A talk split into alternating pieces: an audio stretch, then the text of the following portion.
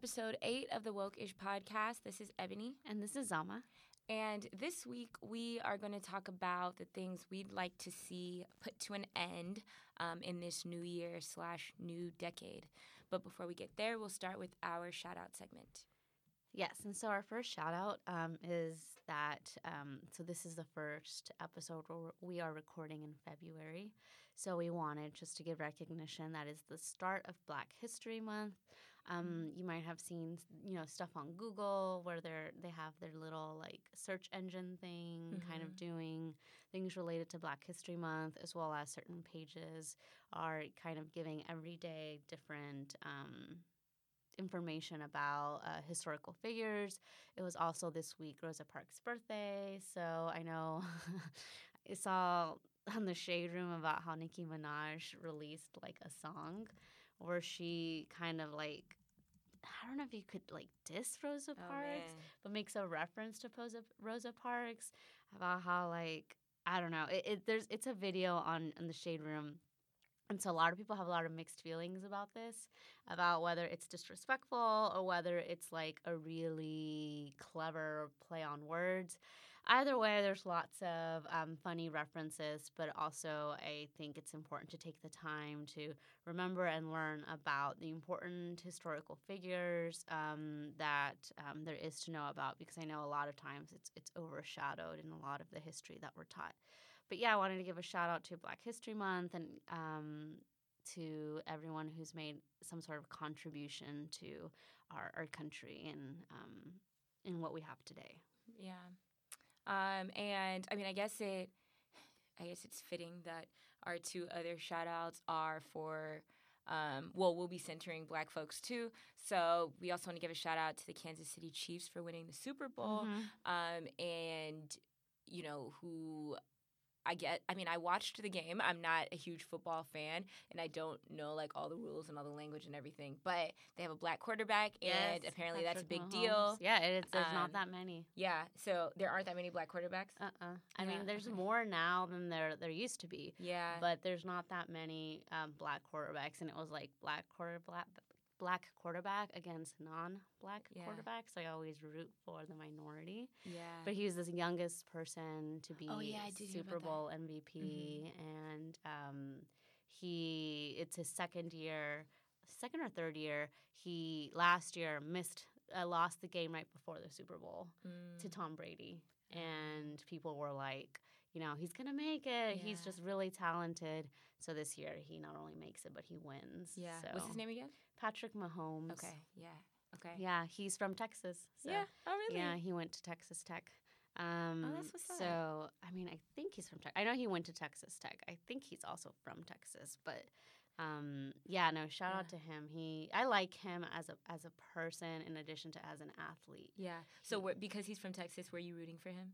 I was rooting for him because I like him since when he first went in the draft. Um, I there's like certain people, well, certain quarterbacks, like black quarterbacks, or I don't know if there's any Latino quarterbacks that I know of, but black quarterbacks in particular, I always just instantly want to root for yeah. because of the way that um, they're just it's they're just stereotyped and in certain they're kind of categorized in certain ways as either just like only referred to as being super athletic mm. or talking about their physicality yeah. in you know regards to you look at other quarterbacks who are white where they talk about how like smart they are yeah. and how um, they have to have all this uh, knowledge and yeah. stuff and so with Patrick Mahomes uh, I've heard about that like oh a really tactical player yeah yeah yeah like like or, yeah. when they refer to him they're like oh that was such a smart play and when it's a black quarterback they'll just say like like, oh, look at his athleticism. Mm. So with Patrick Mahomes, it was just, uh, I, I just really, I think he's going to be like, uh, uh, he's going to have like a, I think, you know, my partner and I were talking about this. Like, we think he's going to be the next Tom Brady. Oh, really? Like, it's just the way that he has started. Yeah. Um, and the, I just, I really like him. So I was really glad for him to win. Um, and uh, I also watched the game too, and uh, I know people have conflicted feelings about it, but I think that you can't dismiss the whole. You, there, you know, there are definitely things wrong with the NFL as a, as a corporation and an institution, but you know, to also not want to discount the achievement of Patrick Mahomes that Mhm. he works really hard to Mhm. accomplish the the dream there, which is to win the Super Bowl. Right. And he does a lot of charitable things, like a lot of good Oh, things on the side. Yeah, Yeah. so I, I really like him. Yeah, that's what's up. I like I like the way that you talk about um well, I mean sports in general, but football. Yeah. Um, okay, and then our last shout out goes to um, one of my best friends. Her name is Asase Obo, and she um, is a medical student right now at um, Michigan State University, um, going into her fourth year. But she's also the incoming president of the Student National Medical Association, um, which is, uh, from what I understand, a pretty big deal. And um, she, you know, I mean, she's a black woman um, in the fact that I, I mean I think I just really applaud the fact that she does so many things um, and that she balances them so well because she's also um, a I, I don't know renowned makes it sound famous but I mean among our group she's a really renowned photographer and has been doing that for a long time so we jokingly call her Dr. F- Dr. Photographer um, but yeah I just wanted to shout her out and being um, elected the president of the Student National Medical Association. And um, with that, we will transition into our In the Know segment. Extra, extra, read all about it. Okay, so now for our In the Know segment. Yes, and so our first story is about uh, Joaquin Phoenix, who is I, I have like this weird I, I don't know exactly how he's a mystery to me. Um, and i think i realized it's because he's a method actor which means that they go all in for each role Oh yeah, and they become that actor. they become that actor. So in a lot of time, so I think that I saw an interview where he was being super weird, and he apparently I think was doing the interview in the role as his character, and I didn't realize that Mm. because even other method actors don't go to public appearances as that actor. They just like do their everyday lives as it, Yeah. but not go on like you know a That talk is- show as like that actor. So much fun. And that's a lot of dedication. And so now I'm like, oh, knowing that he does that, it's it's kind of like cool. But and he comes from a family of actors. Um, so he uh, is in the news for calling out systemic racism at the BAFTA 2020 Awards, which is like the big award show for um, in for the UK. It's like our, our it's like the UK version of the Oscars. So in his acceptance speech for Best Actor, which he won for his role um, in Joker, he launched into a powerful, somber speech about how Hollywood has shut down, shut out actors and filmmakers of color from award season. Um, yes, that's who he is. so, uh, in the speech, he said, I feel conflicted because so many of my fellow actors that are deserving don't have that same privilege. I think that we send a very clear message to people of color that you're not welcome here. I think that's the message that we're sending to people that have contributed so much to our medium and our industry and in ways that we benefit from. Um, apparently, not a single person of color was nominated for an acting award at the BAFTAs this year, and only one actor of color received a nomination at the Oscars, and that's Cynthia Erivo for her performance in Harriet, and she's I don't think American. I think she's English. So, um, and uh, this is kind of even after there's been an increase in the numbers of people in the Academy.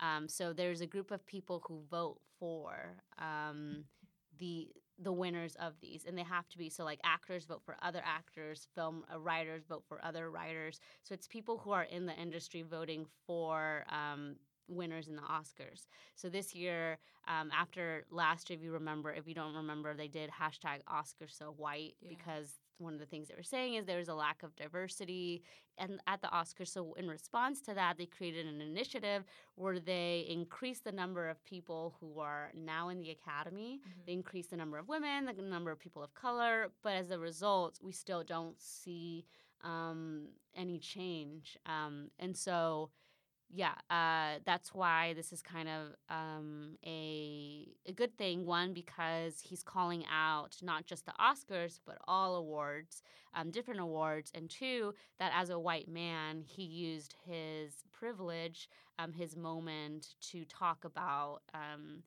disparities across um, disparities um, in, in terms of having people of color not being recognized. So that's why he was like shouted out, and like it was cool that the NAACP kind of acknowledged him, and uh, other um, celebrities and activists acknowledged him, and so it's kind of nice to see that. Um, peop for us, people of color, you know, there's sometimes contention of we get mad at white, and we talked about this like in last episode where we're critical of white people when they attempt to um, speak on issues of people of color. Mhm. And I think that this was a, a good example of white people using um, their privilege because he not only said, like, this is a problem and you need to fix it, but he said, um, people benefit, I benefit from this, and it needs to change. So I think, like, that's a good example of what happens when you can be an advocate and an ally for a group that you're not a part of without, in some way, being disrespectful or condescending. Yeah. So, yeah, I wanted to put it in the shout out, but I figured, like, um, it would be nice to just go into detail as a news story Yeah. um, to not just applaud him, but the fact that uh, there needs to be more done um, other than just having more color, more pigmentation in. Yeah. Um, That's true. And I think that this is where it starts. Like this is what when people um bless you, when people are well, I guess people of color, when people of color are asking for allyship and they're asking for um and and you know the idea of like giving giving voice to the voiceless, the this is what they're referring to and it's because if we aren't even in the room, we can't ask or we can't demand what we deserve. The people in the room that understand our plight are the ones that have to speak up for it. You know, and so this is awesome and I and yeah, this is this is the jumping off point. So more people who know that this is the case but maybe don't feel empowered enough to say so and like white white actors in in particular, like if they don't feel um compelled or they don't know how or when is the right time and yada yada yada this is a seed that has been planted and, and this is not the first seed right like so there were with like you said oscar so white and stuff like that like this is what this is the rallying cry. And so now it's starting to build momentum and then we'll eventually hopefully start to see um change. But i mean he like killed it in joker i think. I know Oh, everybody yeah, like yeah, was yeah. comparing him like oh my god this has nothing to do Mm. on He- with uh heath or th- this is nothing compared to heath ledger or whatever but like he killed it. Yeah, no, and So he I saw a picture of protesters in Chile because in Chile they're having um, they're protesting against the government um, who they feel is, is corrupt and infringing on their rights, and the protesters dressed like he did in Joker. Really? Yeah. Oh um, my god. and it's just kind of and the people were critical of the movie if you haven't seen the movie you should but people were critical of the movie saying oh my gosh this is inspiring violence and it's inspiring anarchy and it's like no it's inspiring people to like protest yeah. And what's the pur- what's the purpose of anarchy? People always look at the consequence and not at the root Mm, cause. yeah, yeah. Like, what is the cause? People feel like they have to resist the government because the government is not protecting them. If all people were protected equally and covered equally, there would be no space for people to resist. yeah Like, uprising, wh- why do people have to rise up?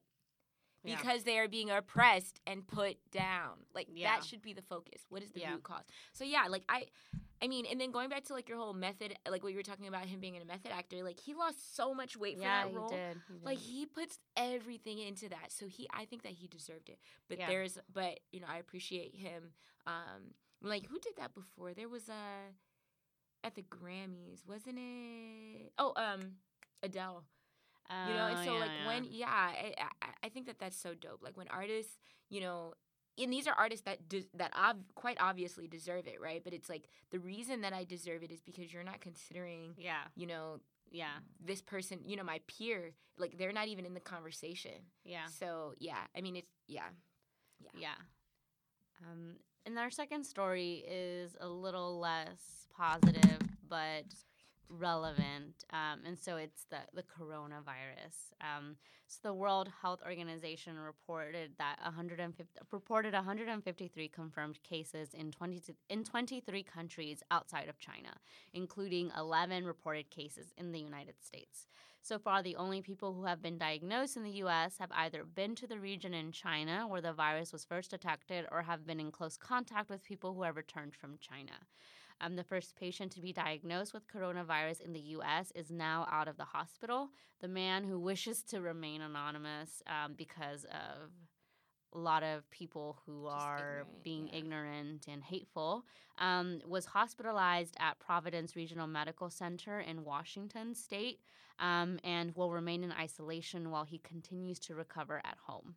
Um, federal and state officials were struggling Monday with how to carry out a stringent new travel restriction that was ordered by the Trump administration as a result of the increase in cases of the coronavirus in the United States, where um, they asked that passengers be quarantined who are arriving from China to control the spread of the coronavirus. The restriction ban uh, bans only non US citizens who recently visited China from entering the country and quarantined Americans who visited Hubei province, the epicenter of the outbreak, within the past 14 days. The administration is also requiring screening and self monitoring of symptoms for Americans who recently visited other parts of China.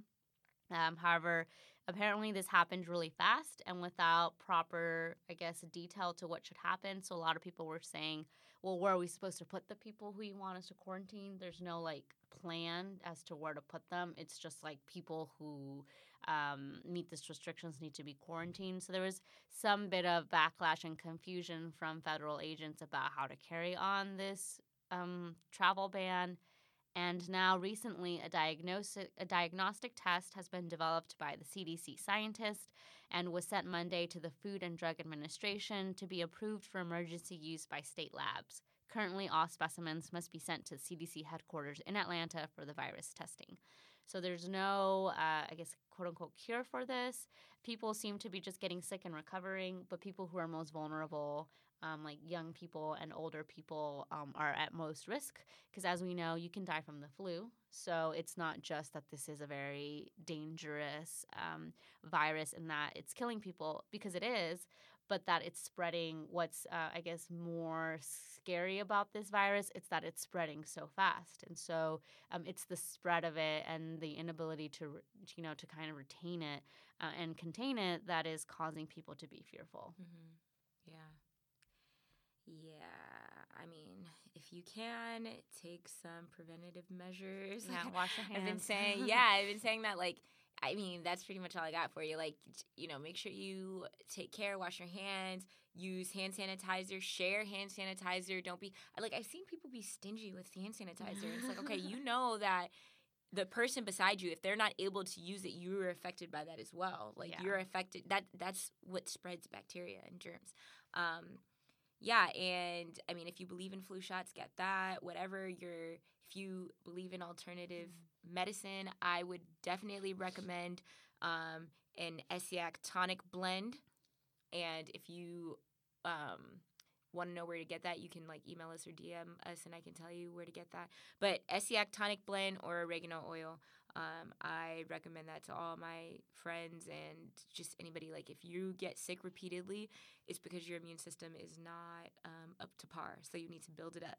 Because yeah, like like someone was saying, it's the most vulnerable people that are that are dying from this. And so if you have um, if your immune system is weak, that means that viruses can get in there and attack, you know, and you don't, your body isn't strong enough to fight back.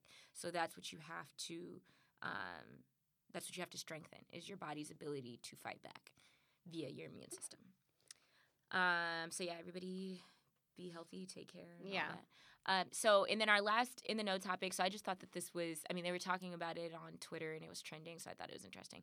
But um, a handful of how. Oh, so I should say last night. Last night was the um, State of the Union address, which I watched the first hour and I just could not finish it. Like I was like, is this the is this about the State of the Union or the the goings on of Donald Trump and like all his you know how he compares to the previous administration because he was talking about that so much like you know compared to the previous the previous administration it's like are you how how long is this going to be about Obama? Like how for how long? I'm just curious. Yeah, it's how like long it's going to go when on. you get mad at like an ex, like you're not over your ex, and Yeah. you, you obsess over them. and there, you know what? I there was actually something I saw this girl's um viral tweet yesterday actually where she was like she took a picture of her and her boyfriend and she was like you know none of my exes treated me this what like treated me as well as he does. Like my most recent ex was trash and you know i'm so happy that i got with this guy. And then somebody responded and they were like wow imagine you know being in what you think is a happy relationship with your girl and finding out that she's still comparing you to her ex Mhm. like that her ex is still on the forefront of her Yeah, mind yeah. and that's essentially what this is like it's not it's not about you it's not about you and your partner and you know with the love that y'all are creating it's about how he compares to this other person He's that obsessed with yes it's an yeah. obsession Yeah. and you know he trump is very much obsessed with obama it's crazy but um so a handful of house democrats boycotted the state of the union which i mean they did not miss a thing Mhm. um, among them, though, was Alexandria Ocasio Cortez, who we've talked about um, on the podcast a few times. And she said, um, after much deliberation, I have decided that I will not use my presence at a state ceremony to normalize Trump's lawless conduct and subversion of the Constitution.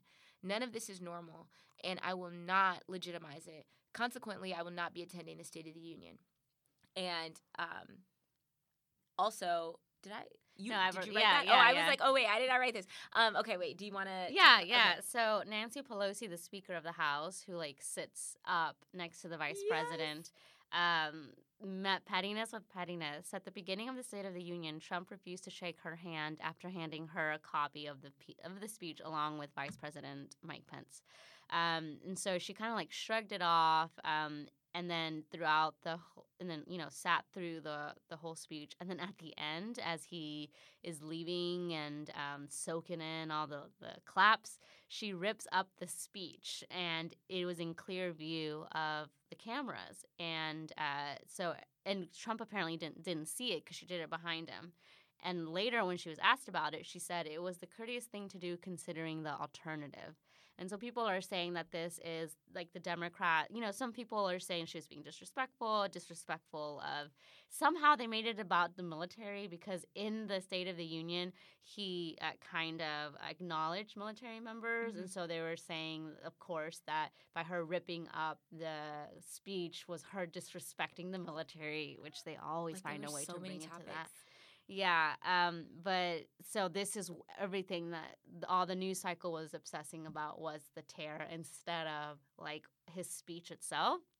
So people were saying that the Democrats have finally found a way to use the the Trump uh, kind of formula of finding a way to take control of the narrative for the, the news. So Mm. instead of, you know, because Trump, this is Trump's big moment where he talked so many about his accomplishment. He highlighted black his people. accomplishments. Yeah, he highlighted black people. He highlighted the military. He highlighted children. He did this grand Yeah. shows. He did school choice, which yeah, is crazy. Yeah, he, so many things. The people who wrote this uh, speech just did so many things to, you know, to um, remind the Republican Party that uh, it's a good thing that he's president.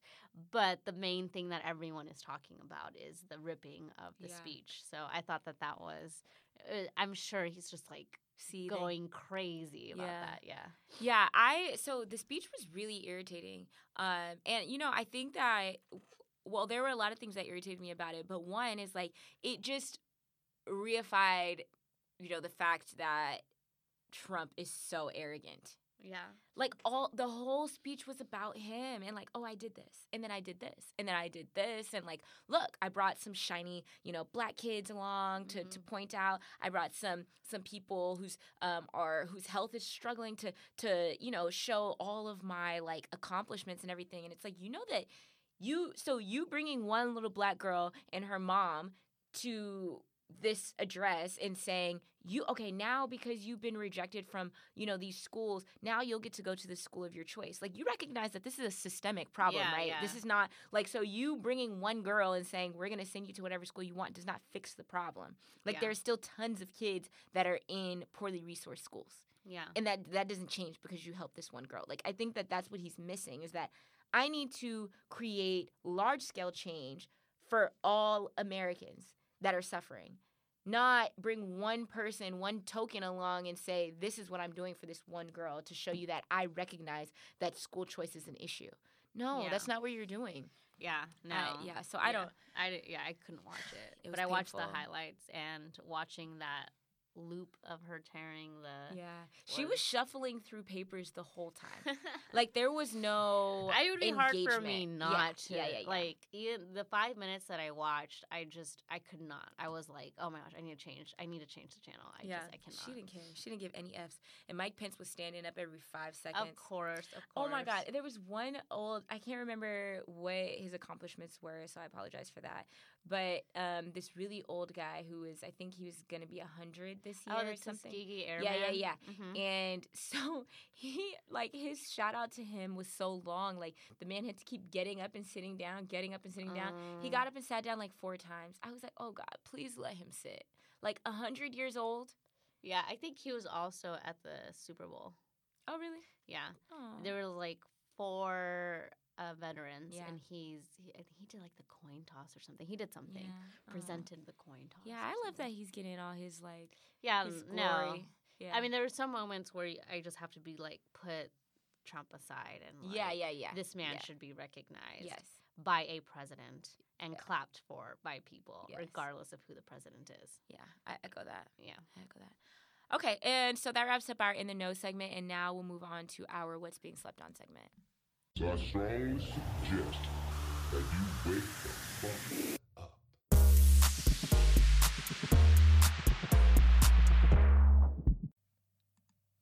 Okay, so now for our what's being slept on segment. So um, again, we're going to be talking about the things that we'd like to see end in this new year slash decade. So we've put together a list of ten things that we're most passionate about seeing end. I'm sure that if we thought harder about it, there would be other things because I'd be getting annoyed like on a daily basis, like especially on social media. Like, why are y'all still doing this? Why are y'all still talking about this? But these are our top ten things. So.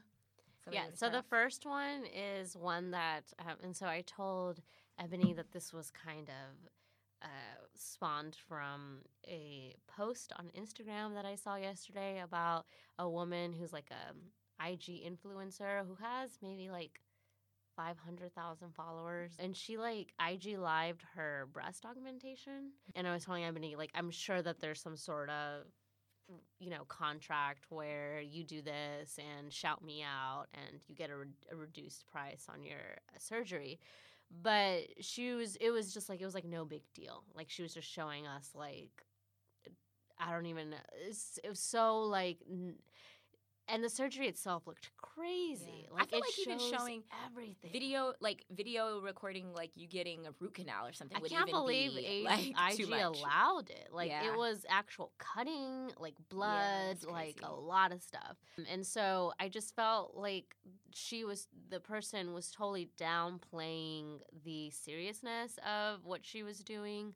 And what I thought was the most ironic is that she's kind of this like um her whole thing now in, uh, in addition to being like a reality tv star she sells like alternative like supplements mhm. and she's all about like holistic um, healing and she talks about how you shouldn't like take medicine that you she sells these things to you to Mhm. help you with like arthritis Yeah. or chronic pains Yeah. how she's See, all with of- that right there, she sounds right up my alley. But then there's like this no, other stuff and she's all, it's all about natural, and she, you know, she breastfed for like two years, Yeah. all about like just, and so I was so surprised, and like teased, and I was so surprised that she was, she never even questioned having saline implants and doing, she like just like rejects Western medicine in such a way, but to embrace the plastic surgery without question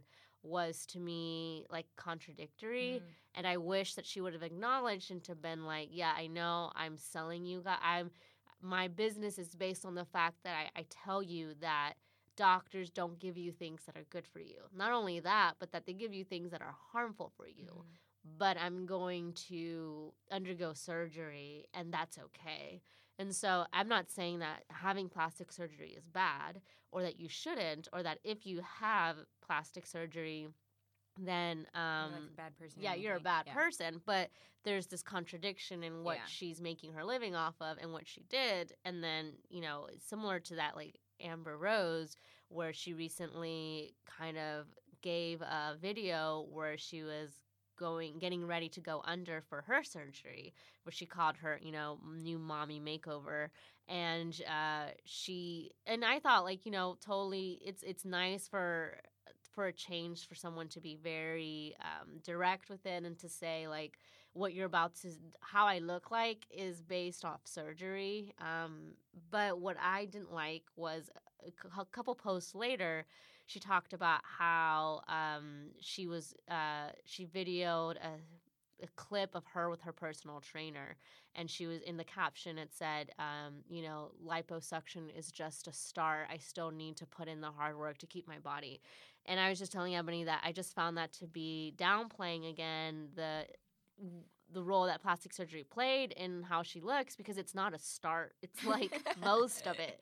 It's like you know all you have to do is work on maintaining Yeah. but to have it like physically removed and t- to sculpted is Yeah. you you can't downplay that as a start. So that bothers me too. It's like this normalizing of plastic surgery where you make people and then people in the comments were saying i wish i could do that but i can't afford it so we're now accepting that that is you know I want to do that, but I can't. Instead mm-hmm. of saying we shouldn't, like, why do you want to to do that? And I was telling Ebony that I wish, like, what I'm over and I want to see end of is like people admitting that they're insecure. Like, tell me, eh, which is totally normal. Yes, like, everybody has yeah, insecurities. so don't understand especially after your so- body changes with the baby. And if you want to have surgery to change that, then you and you have the ability and the financial means to, then you should. But you should be honest that it's rooted in an insecurity, and then that's an issue. And to not do that, and to say that you're a feminist and that you empower people to be, you know, you're asking me to accept you for who you are but yet I you're you don't accept yourself fully because you're modifying it, but not telling me that it's because you don't like the way you look. Why don't you like the way you look? Like Yeah. there's a specific reason for that. And so But I see, wish that could yeah. be. I think that people don't want to, especially people like that are influencers and stuff, because insecurity is a normal, a human experience, right? A normal part of the human experience. I think that they want to represent themselves as being above the norm. You know, like Yeah. so. I don't. I don't suffer from insecurities. I don't behave as a as a, in a as a result of my insecurities, or even something like. Um, I mean, yeah, because if you if you if you are celebrated for your beauty Yeah. and you're celebrated for your body, you cannot admit that you're insecure about that Yeah. because then it sort of derails what the the like root or reason is for your popularity in the first place. You know, and so I think like if we and and also I, I feel like for the first girl, maybe she's trying to normalize plastic surgery and sort of move it away from something that is considered not natural. So if she has this idea that like I'm pro natural, whatever, whatever, she wants to highlight that like that does not mean that I can't enjoy these things as well. Because you're right, like it does sound like a contradiction, but maybe to her she's trying to um, take that away, I guess, or you know, I I don't know. I mean, and then I mean, I don't think that I would have never thought that this that Amber Rose was above this. Like I thought that she was all about plastic surgery, you know, and then, and especially because she used to be best or BFFs with Blac Chyna, who is all about plastic surgery. Like she is all plastic surgery, you know. Um, but I do. I think that this. It's sad that. Th- that this is being promoted as like a new mommy makeover thing, Yeah. like as if the body that you have post baby isn't something that you should have pride in. You know, like you grew a human, and so now it's like, all right, I got you know. And it, I mean, it, it this grew from something, right? Because there was the whole snapback thing Yeah. where you know, as soon as you have a baby, you're back in the gym, like as soon as you can be. Yeah. And now this is just like, you know, several steps beyond that. But I think that this pressure on women to look a particular way, even after pushing out a human person, is just, I mean, it takes all of the, I think not all of it, but it takes a ton of humanity out of that experience. Like, this is what, this is, I mean, if you have, there, there are billions of babies or millions or whatever of babies uh, in the world. And like, this is a part of the experience of being a mother, right? Like this, or, uh, you know, this giving birth process is so normal and mundane. Like, for us to make it something that, well, one, the pla- the plastic surgery industry, like if we normalize this, they're gonna pro- that's they're gonna profit off this. They're gonna start Yeah. normalizing this. We're gonna start to see commercials, billboards, new mommy makeover stuff, and it's just sad, like that. This is where it's birthed, and all this pressure. I don't know. It, it- we could go on and on about this, but it's Yeah. ridiculous and it's disgusting. Yeah. It's so disgusting. So that kind of spawned into my number two of like the dishonesty. So I just I wish that I because I you know and I told my partner like I don't know if I will never have plastic surgery in my life because I don't know how I'll feel ten Mhm. years from now. So I I'm not. I want to put out there that I'm not saying that plastic surgery is bad or that you are not a feminist or not a good person or not happy with yourself if you have plastic surgery. But um, I just want people to be honest about the complications of like why like Yes. tell us why you want it and if it's because you're insecure then you validate so many people to Yeah. say like yes having a ch- change in your body makes you insecure and one way to address that is through plastic surgery but you should still see a therapist or you Yeah. should still get you know do other things in addition to that to make you feel better because Yeah. it's it's more complicated than just I'm going to go under the knife and now I'm going to not be insecure anymore because there's I mean, I just feel like insecurity is such a prominent issue with women and girls and yeah. we live in a patriarchal. How could you Yeah. not be? Our society is so. Our society is, is like women are seen through the through the the eyes of men, or like the Mhm. ma- you know we are all victim or susceptible to the male gaze. You know, all of us. How can you not be? Like Mhm. that's who create. That who is who leads marketing. They, you know, and they and they represent. I mean, all of the. That's why I was glad when there were so many um, models and stuff like that that were pushing, and like I think Beyonce, Solange, a handful of other people who were pushing not to have their photos edited. You Mm. know, because it makes us think that that is what they look like, and Yeah. we want, you know, like they're supposed to be the epitome of womanhood, the epitome of femininity, you know, and if that's what we're striving for, then we see like oh my god how do they how does how do they have this shape and they they don't have cellulite or how do they have no body fat you know and it's like they don't they they have all of those things Yeah. but they edit it out yeah. you know and and i think that if you're be, being able to be honest about the fact that you struggle with those things will again yes it will push not only will it help to help other people to feel better about themselves but it may also push the industry to change as well. Because you have like certain brands like say american eagle right? They they stopped photoshopping their models. So like if you go on the if you go like into an american eagle or you look at their website or whatever you see women of all different shapes and sizes you know all of their like beauty marks um their cellulite all of that. It's in the pictures and that is so critical because like i look at this and i see myself you know or even like episode several episodes ago when you were talking about um the fake baby bump oh yeah, thing yeah, yeah, yeah which i had no idea was a thing Yeah.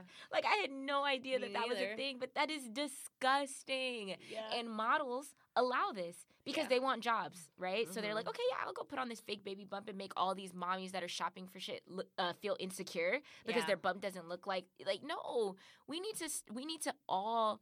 I mean, I, I don't want to jump the gun, but we need to all take part and take responsibility for how we contribute to the to these misconceptions, including the models, down the models, the photographers, the the designers. All of these people play a role, and a lot of these people are women. yeah, yeah, yeah, yeah. You know, so you, we can't just. I mean, yes, it's a patri- patriarchal system, but it's upheld by women as well. By women and men, yeah. You know, yeah. like we gotta, yes, be be honest. And that dishonesty started about specifically about plastic surgery. I feel like started with the Kardashians, you know, and how they were lying and everything. And now it's plastic surgery is being normalized, which is the opposite extreme. yeah, Um, but yeah, we gotta find some some middle ground. And like I too, like you, like I don't. I'm not like demonizing women that have plastic surgery, you know, and I, I wouldn't even call it, well, I don't know if we call it westernized at this point because I was watching a documentary and they were saying that I think like, um, it, like most majority of women that have access to any like you know uh, what do you call that like money that they can spend or whatever Mhm. um in in many asian countries have plastic surgery Mm. so yeah, and it's big in South America too. yeah like majority of women like so it's expected that you have you know and if you have it it's like ooh what's wrong with you you know kind of thing so it's sort of reversed and i feel like that's the direction with all these asses and all these like yeah that's the direction that we're going Yeah, yeah. So one uh, one thing that I would like to see end our number three is cyberbullying slash not seeing celebrities as human, and so I think that I think that that's the direction that we are moving in. Like I think that you know more and more people are starting to speak out about it, but it's something that was really apparent to me in this past week with Kobe's passing and how I felt like people there was a sort of dehumanization in how we were treating the Bryant family and like not really respecting their privacy, you know, just not treating them in the way that we would want to be treated. And I think that that's because we put them on this pedestal which strips them of their humanity. And there you know, there are there was also and this is more like like sort of I guess trash news, but you know, with there was like a video going around with um G-Eazy and Meg the Stallion Oh, yeah, and yeah, like yeah, whatever they were doing, all hugged up and stuff, and it was like they, you know, I mean, people were saying that that it was just them trying to get, you know, like clout chasing or whatever, that they're not really a couple. I don't know if that's true or not, but he is the ex of another artist, a singer, Mhm. who who said that I guess they they were in a like toxic and maybe even like violent relationship or whatever. Wow. Like she was saying something about abuse. Yeah. And this came up because she was at a she had a concert recently and some of the fans in the audience were yelling out his name Oh yeah, and yeah, she like the- flipped out yeah, Yeah. and she's like you know don't like you know don't like say she was basically saying that she was going to kick them out if they said his name again she was going up to people like who said that who said that who's saying his name and then she tweeted later that she hopes that people will start um she was like you know if you ever end up in a abusive relationship like i hope that people show you more empathy than you've shown me uh, and Mhm. I thought that that was, you know, that's real because we don't, you know, we think that it's all a joke, like, oh, it's real cute saying his name, ha ha ha. But like, if you had, if if if somebody else, like a nor- a regular non-celebrity person, left a toxic relationship or left a um abusive relationship, and then somebody was just taunting them by saying their ex's name, yeah, like it would be like, what, you know, what is wrong with that person? yeah, yeah. But yeah. for whatever reason, we don't see celebrities in that way, and we think that they're just their entire lives are, you know, for our entertainment. And it's like, no, some of them are. yeah, no, yeah, I, they have I regular feelings. That's true. yeah. Yeah. Oh, and then your number four. Yes. So number four, what I'd like to see end this year or decade is fake diversity. Mm. And in talking about that, what I meant, like as an example, and we kind of I alluded to this in the in the know with Joaquin Phoenix, but so the Oscars were saying that the, they created a, a diversity initiative to include more people of color in the Academy, and as a result, this year we saw nothing, like Mm. no actual change. And one of the issues is that just because you bring in people who look like a different who look different doesn't mean that there are structural changes. And so I think a lot of times in institutions, in organizations, in companies, we think that the solution, when, then when we, what we mean by diversity, is having someone who looks like brown or black um, in the room, Mhm. and um, that that is uh, enough. And that kind of bleeds into your number five. Yeah. So people of I would like to see an end to um, people of color just being um, in quote happy to be here um, slash allowing ourselves to be tokenized. So I think you know we we feel we're so passionate and full of fire before we enter these predominantly white spaces but then once we're in it we're kind of quiet you know and we we we want change but that we're afraid to um, push the envelope or ruffle feathers too much because we feel so grateful for having been given the opportunity or the chance or the Mhm. seat at the table. And I think in in that we devalue ourselves, right? Because we worked our asses. I mean, we all. How many of us grow up being told that we got to work twice as hard to get half as Uh-huh. much? So you worked your ass off to get there. Probably worked harder than half the people there. But then when you get there, you're silent, Yeah. and you're no longer this advocate that's super passionate, like this advocate that you were before you got there.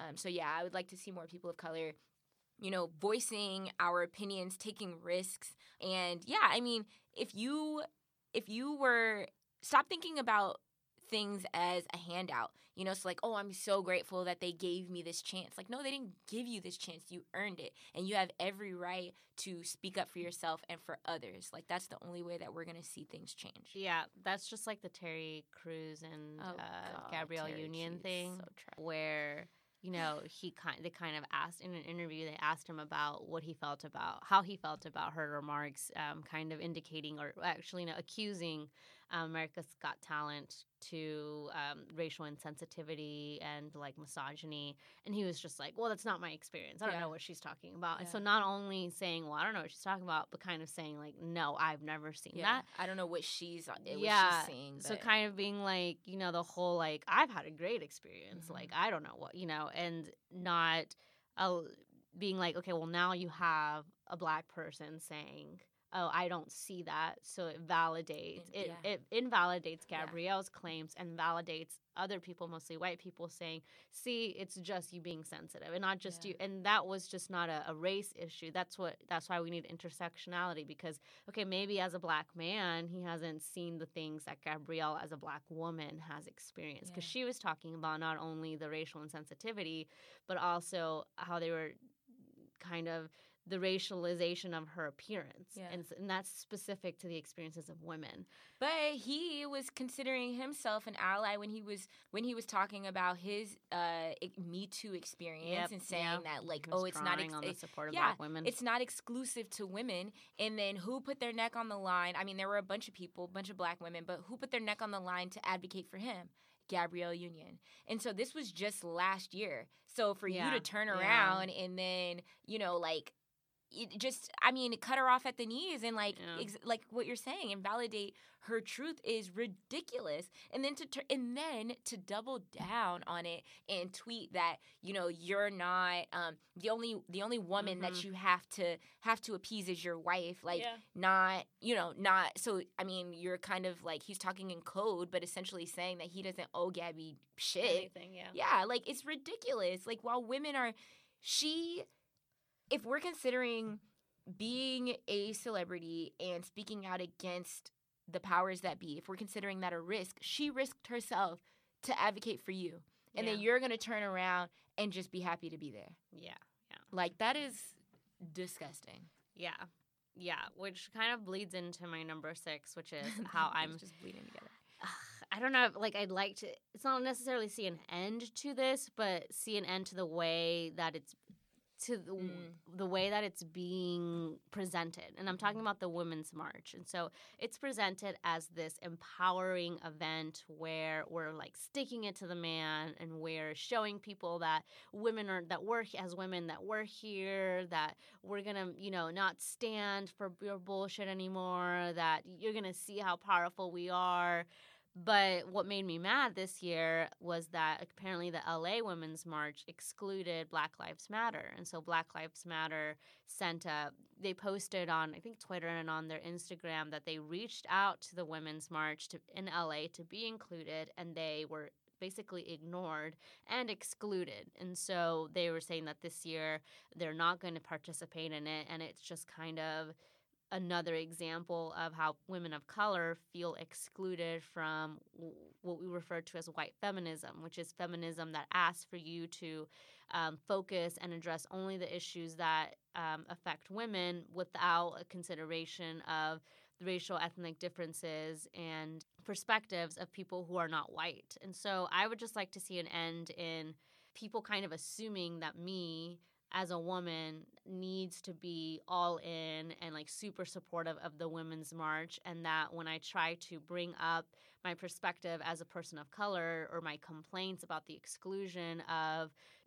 things that impact the uh, Latinx, the Latino, the Black community that I'm just like that's a separate issue that I should comp- compartmentalize it in in a like that's a Black Lives Matter thing, that's like a race thing, that's an immigration thing, like this is a woman's thing. So I'd like to see an end to this presentation of the Women's March as like super progressive and reaction to oppression when it in itself is oppressive. And I, I don't think that people or women who are all about, you know, the Women's March would ever would be like so uh what's it called offended to hear Yeah. that uh, anyone would consider the Women's March oppressive. Yeah, I I mean, I think that uh, we we've had a few episodes where I've talked about my um, views and feelings toward feminism, and I mean, it's just like at, at every turn, it seems like groups, predominantly groups that are comprised uh, predominantly of white women, do things that help to reassure me in my stance against mainstream feminism. Because if you there is there is literally no way that you should be able to there's literally no way that a white woman should be able to look in the face of a black woman and tell her that black lives matter is a race issue. Mm-hmm. We're talking about the children and the husbands and the fathers and the brothers of these women Yeah. how like how is that not my concern Yeah. like that is the that is the exact definition of my concern you know so it i mean i, I think that we that people are not people that cannot understand that all of these um, issues and concerns are intertwined are people that i just have zero interest in um, supporting or celebrating or whatever because you I, yeah it's like for some you can compartmentalize and you can put these things, these concerns in boxes because they don't concern you. So essentially, what you're saying is that my interests are in this box and your interests are in that box over there. You know, and like I, I just I can't get with that. I cannot get jiggy with that. You know, so yeah, I honestly I didn't even know when the Women's March was. It was I- like last month. yeah, like when someone was talking about it before we started recording, I'm like, oh shit, did that happen? Because I Mhm. just, I just can't. I can't. Like, if you, women's issues are far greater than sexual assault or than things related to to Mhm. sex. Yeah. Like we have so many things that we are trying to navigate and reconcile that reducing us down to sexual assault victims, I think does us does our group, our country, this world such a disservice. Um, yeah. And then our, our our number seven is so I would like to see an end to uh, folks passing the buck. So a lack of accountability, and this came from a, a few weeks ago when I was in church. The pastor was talking about how Christians need to stop just stopping at prayer. You know, so like if we're gonna be helping people, those that are less fortunate or those that are having, um, I don't know, whatever issues or problems, that we can't just always be like, I'm gonna pray for you and then leave it at that, you know, because you could actually be the answer to somebody's prayers, right? So, and then for for those who are not necessarily Christian or religious or whatever, you know, stop not taking accountability for things. Like we all contribute to these issues. So like how I was saying earlier, say with patriarchy, right? There's a tendency for women to say this is a patriarchal system. This is a man's a man created this problem.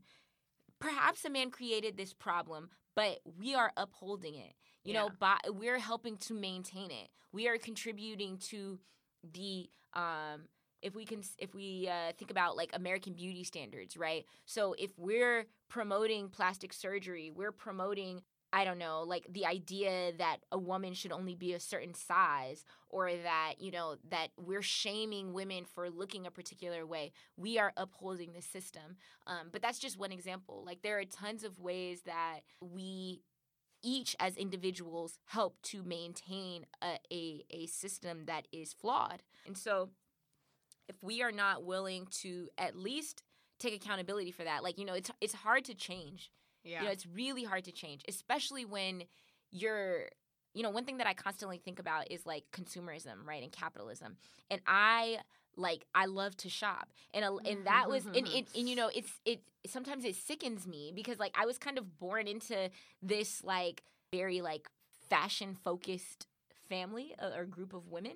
Um, and so growing up, like I like that was like considered an outing. Like that was like you know you know mommy daughter day or whatever. Like okay, we're gonna go. Eh, But also, I was I we were poor, so we thrift shopped. But it Mhm. was still like Yeah, you know yeah, it was like, you know, but thrift shopping was an experience. Like Yeah, we didn't yeah. just go for like, you know, oh, we need sweaters. You know, it's cold, we need sweaters. It was like, no, like we're going in there and we're trying to find the cutest sweater and like how can we put this outfit together so that when we go to school our friends are like, "Oh my god," you know? um so yeah, so anyways, so fashion has always been something that I've been really into and all of that, but I think about myself as a consumer and how I am, you know, contributing to this culture that's just centered on, on money you know and focused on having money for things you know and i i mean now once i started hearing about uh once I started hearing thrift shopping, friend, because now thrift shopping is really trendy, right? like when I was Yes, little, it was yes, not yes. cute. It was I like, know, girl, yeah. you don't want to talk about that. yeah. Um, but now I can say like, oh yeah, I grew up thrift shopping, and people are like, oh my god, you guys are so, you know. But it was not trendy then. It was like, oh, you're poor. Yeah, yeah, Um, it's a negative. Yeah, it's Yeah. like you cannot. You're shopping here because you can't afford the mall. Yeah. Not like, oh, Out I don't like the stuff at the mall Yeah. because everybody. Now it's I don't want to shop at the mall because everybody shops at the mall, and I don't want to look like everybody else. You know. Yeah. Um, but I in my, I re- I recognize that I have you know I've I've drank the Kool Aid. I am part of the problem and all of that stuff. But I can say that out loud. Like I don't want to pretend like I'm not this like cog in the system. You know. Yeah. And I think that we need to start doing that. Like we need to take accountability. We need to stop passing the buck. We need to stop making things someone else's concern or issue. Like if you um if you know that I don't know, I, don't know, somebody is suffering and you can't. you have the means to help, then help. Don't wait for somebody else to do it. You know, don't just pray for that person. Like get up and do something about it and even though you might be able to only help one person like that that's an that bothers me too when somebody's like oh but i only have enough for so what you know help that person and then if your neighbor helps another person then slowly you know you the momentum grows and then you're able to help more people yeah. but you know don't don't say that you can't help because you can only do so much when that so much is so much more than what that person has yeah, that's true. Yeah. Um, and then my number eight, like I would like to see rapper I would like to see an end to rappers being such bad role models. When I think about and I'm dead ass about this, like when I think about like I mean all the all the I don't really I don't really don't want to have this every time I get ready to say violence in poor communities, I feel like I'm contributing to like some false narrative, but I but I also need to I think that that stops us. You know, there are a lot of black people like college educated, middle class black folks that feel like they can't call a spade a spade because they're going to be judged. But I mean, for the listeners, like y'all know I'm from Compton. Like I grew up in these communities. So I feel like I can speak to the fact that yes, you know, maybe it's a structure it's not even maybe. It's a structural problem. It's a product of poverty. You put a bunch of poor people. Yes, we all know that. I don't need to say that. I think that rappers promote a lot of violence in these communities when they don't have to. Yeah. And so many people will say, "Oh, but if they if they, you know, talk about uplifting stuff, people won't buy the music." That is a lie. That is a lie and it's lazy. It's such a lazy Yeah. lie. If your favorite rapper is Future, which I don't know why your favorite rapper would be Future, but you're like 14. yeah, if your favorite rapper is Future and you stand for Future, if Future decided tomorrow he wasn't going to make any more music about doing drugs and being high, people are not going to stop buying his music. Yeah. If you support him, you're going to support him. Just like people that are more rappers that are more lyrical, rappers that have more positive messages like J. Cole, they have fans. Yeah. Like they're fine. They're making money. Maybe J. Cole is not a, you know, worth as much money as I don't know who. I don't I don't know who. I mean, J. Cole is fine. He's not struggling. He's making money. So there's no reason that he needs to sell himself out or sell himself short and make music that he doesn't want to make or that he doesn't believe in. And I think that rappers need to be pushed to make better quality music because it's hard to say, you know, like there's the chicken and the egg thing. Like, yes, maybe something like gang banging preceded gangster rap, but they uphold one another. You mm-hmm. know, like you keep something going by constantly speak by constantly putting life behind it. Like you don't have to do that. You don't have to talk about shit that you're not actually doing. Yeah. Like why are you talking about guns and shootouts and drugs and all I mean even though I think Future is actually doing drugs, but regardless, like you that's not something that needs to be promoted in the music. We could change the dynamics of our community by promoting something else, by promoting peace, by promoting like, you know, people bettering themselves and Yeah. all of that. Like it just I don't know. talking about poverty in a real way, like how poverty, or if you're talking about the violence, you know, if it's drawn from your own life and you're talking Yeah. about violence and poverty, then talk about how that negatively Yes. impacted you and then how that needs to change, or how, you know, you're 30 or 23 and you still, you know, being poor at five has influenced you in such a way that it, you know, affects everything you do. But Yeah. yeah, I agree to just do songs over and over again about the same things. Um, and then, you know, like with Tekashi Six Nine, yeah. then you get arrested for it, and then Yeah. you are like, oh wait, no, I, I didn't mean any of that. Yeah, like, and they take no real." accountability. They Yeah. act like they they're like, oh no, rap music has nothing to do with violence. No, that's a lie. This is these are people's soundtracks. Like before they go out to to kill somebody, they're not listening to opera. Like they're not listening to pop music. They're not listening to J. Cole. They're not listening to Jay Z. No, they're listening to people that are telling them like, yeah, like you know, light Like- that shit up. Like that's the reality. yeah. So no, we need to stop letting them act. We need to stop letting them lie and say that it has that these two things are not tied. They Yeah. very much are. So my number nine is that I would like to see an end to uh, fake slash passive aggressive compliments. So this is something that, and you know, a lot of. I, I wish that I weren't so aware. Like it, it kind of bothers me sometimes because then I start to focus on things that don't need to be focused on. And I recently posted, um, actually on Instagram, I was saying like, you know, pay you know, there are tons of people that love you. Pay attention to those and not the minority of people that dislike you or hate you or whatever.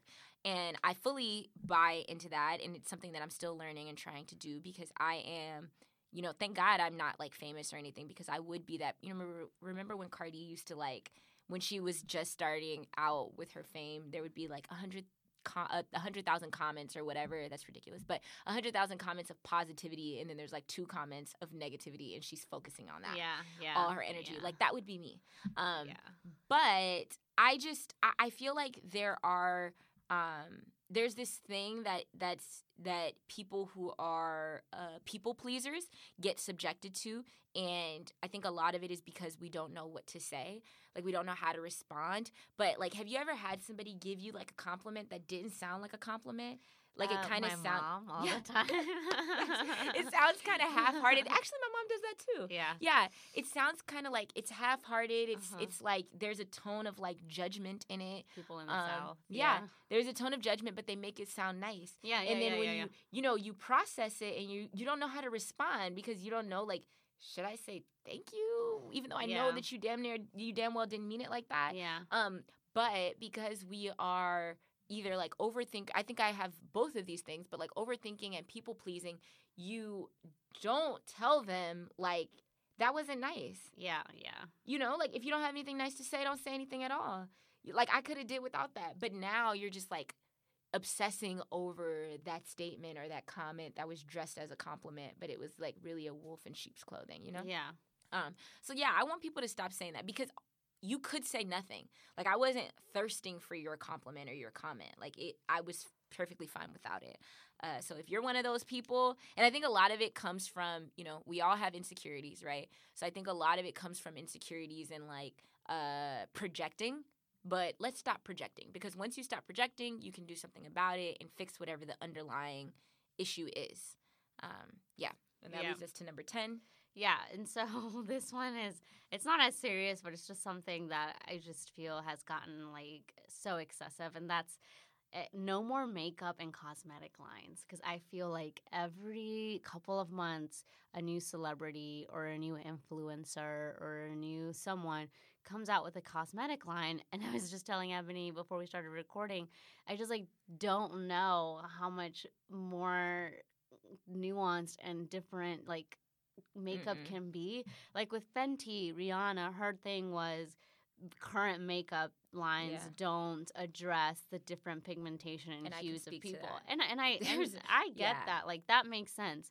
But when you have like every reality TV star doing makeup lines or you know celebrities, you have like uh, Lady Gaga, you have Kylie Jenner, you have Kim Kardashian, you have um, uh, Selena Gomez now with their cosmetic line, and it's just you know there's just a point where I'm I'm wondering like is there still a market for people to do cosmetic lines? And just it I just you know feel like I'm seeing very similar things over and over Yeah. again. It's just a different face promoting it. And so I'd either you know I'm at a point where I just we're giving little girls so much makeup. We're putting so much makeup in their face where they feel like there's uh, a like this is has to be important because everyone is telling me that I Mhm. need it. Every person that I look up to, even people like Lady Gaga and Selena Gomez, who are not like promoting um, their kind of beauty is more like well not like natural specific but just kind of like acceptance of Mhm. who you are and you know if you're an outlier if you're different if you're odd then you know that's okay like love yourself but still like coming out with makeup lines and so you, you're still getting the same message of yeah. i should be wearing makeup that's important because everyone is telling me and everyone's doing it so Yeah, it's I'm like a thing like- where, like where how where we started out, like where the actions don't match Yeah, the the yeah. words, you know. And I I think like the implications for it Yeah, and like I was telling Zelma that um so I I like I'm a huge baby person, right? And so I um I, I want to say I follow like two or three accounts of like little black girls who I mean I've kind of seen them grow up in a lot of ways because when I followed them they were like babies and I mostly followed them because Crazy. they like have really big personalities. So they're babies that say like hilarious things that they like shouldn't say or whatever. Um, and one of them actually is is or is now on or was recently on an episode of Kids Say the Darndest Things, which was perfectly fitting because she would say real reckless and just out of pocket things. Like, how do you know how to say that as a two year old? But now at I think she's five and she has she does like makeup tutorials on Instagram and YouTube, which I think is wild. Like you are five years old talking about contour. Like Yeah, wha- yeah. Uh, there, there that should not even be in your lexicon. Like I I just don't yeah, I don't understand that and I think it's something that I mean, these are things that have become really popularized with social media, right? And specifically YouTube. Like the whole makeup tutorial industry is huge. Um, and I think, yeah, like I echo what you're saying. Like I, I, I could see if it were, um, it were something that was necessary. Like if you want to focus on, maybe somebody should come out with a makeup line that helps to correct like acne scars or something like that. You know, like where it's it's beneficial for your skin. Not oh you're wearing this makeup to cover up, you know, what you see as flaws. Like no, let's help let's help to fix those things or because like they're organic, Yes, biodegradable. They're reversible, you know? yeah, and I think like I think like what someone was saying like Fenty was was necessary, right? Because most like most um well the makeup that I wear is um BB, no, but yes BB Bobbi Brown Cosmetics, Mm. right? And they have their makeup is really representative i would say like their like there's makeup that like matches my skin to a t but it used to be like before bobbi brown and fenty and there were like makeup where they didn't recognize or it didn't it wasn't um varied based on undertones so it was pretty much like if you had dark skin you had to wear whatever was there and it would make you look real ashy like it was just trash. And I mean, this was before I was wearing makeup. So I would be seeing other people like, yo, that is not good. You know, but what can you do? Like, if you're a makeup wearer or you feel like you need it, you had to. You had to go with that. yeah. And then here comes Rihanna with like, oh, we have a gazillion shades from the from the palest to the darkest yeah. you know, and all of the, you know, cool tones, warm tones, in between tones, you know? So that is necessary. That's meeting a need. But if you're just making more colors or making more foundation, like, I don't know. I, I think, yeah, they, for them to be artists, there's just zero creativity. Um, so hopefully, hopefully these next few businesses, I'm glad that the perfume, is the perfume thing done? I don't know. I feel like I haven't had a seen a lot of like perfume people. You know, used to Yeah. be everyone used to come out with a Everybody had perfume, yes. a fragrance, and now I, I don't really see that much. Yeah, so I guess this is the first. It was clothes, then perfume. Yeah, and that's now true. Everyone had a clothing line. Now Yeah. everyone has a makeup line. I don't know. So we'll, yeah, we'll see. Maybe hair products. I don't know. maybe We'll more see. creative, more creativity in this new decade. Yes, That's what yes. we'll be hoping for. Yes. Um, but that wraps up our episode. Thanks so much for listening. That is Yes. episode eight. And so follow us on Instagram, of course. Um, we want to start, uh, I think that we've kind of had a lag in some of our content. Mm-hmm. So I want to start getting back to that, you know, po- posting things that spur like conversation, yeah, spark yeah, conversation throughout the stuff. week. Yeah. Yeah. Um, so we can engage with y'all more. Um, and you can email us at woke.ish, podcast at gmail.com. You can Mhm. follow us um, on Instagram. And uh, yeah, that wraps up our show. Yes. Bye, y'all.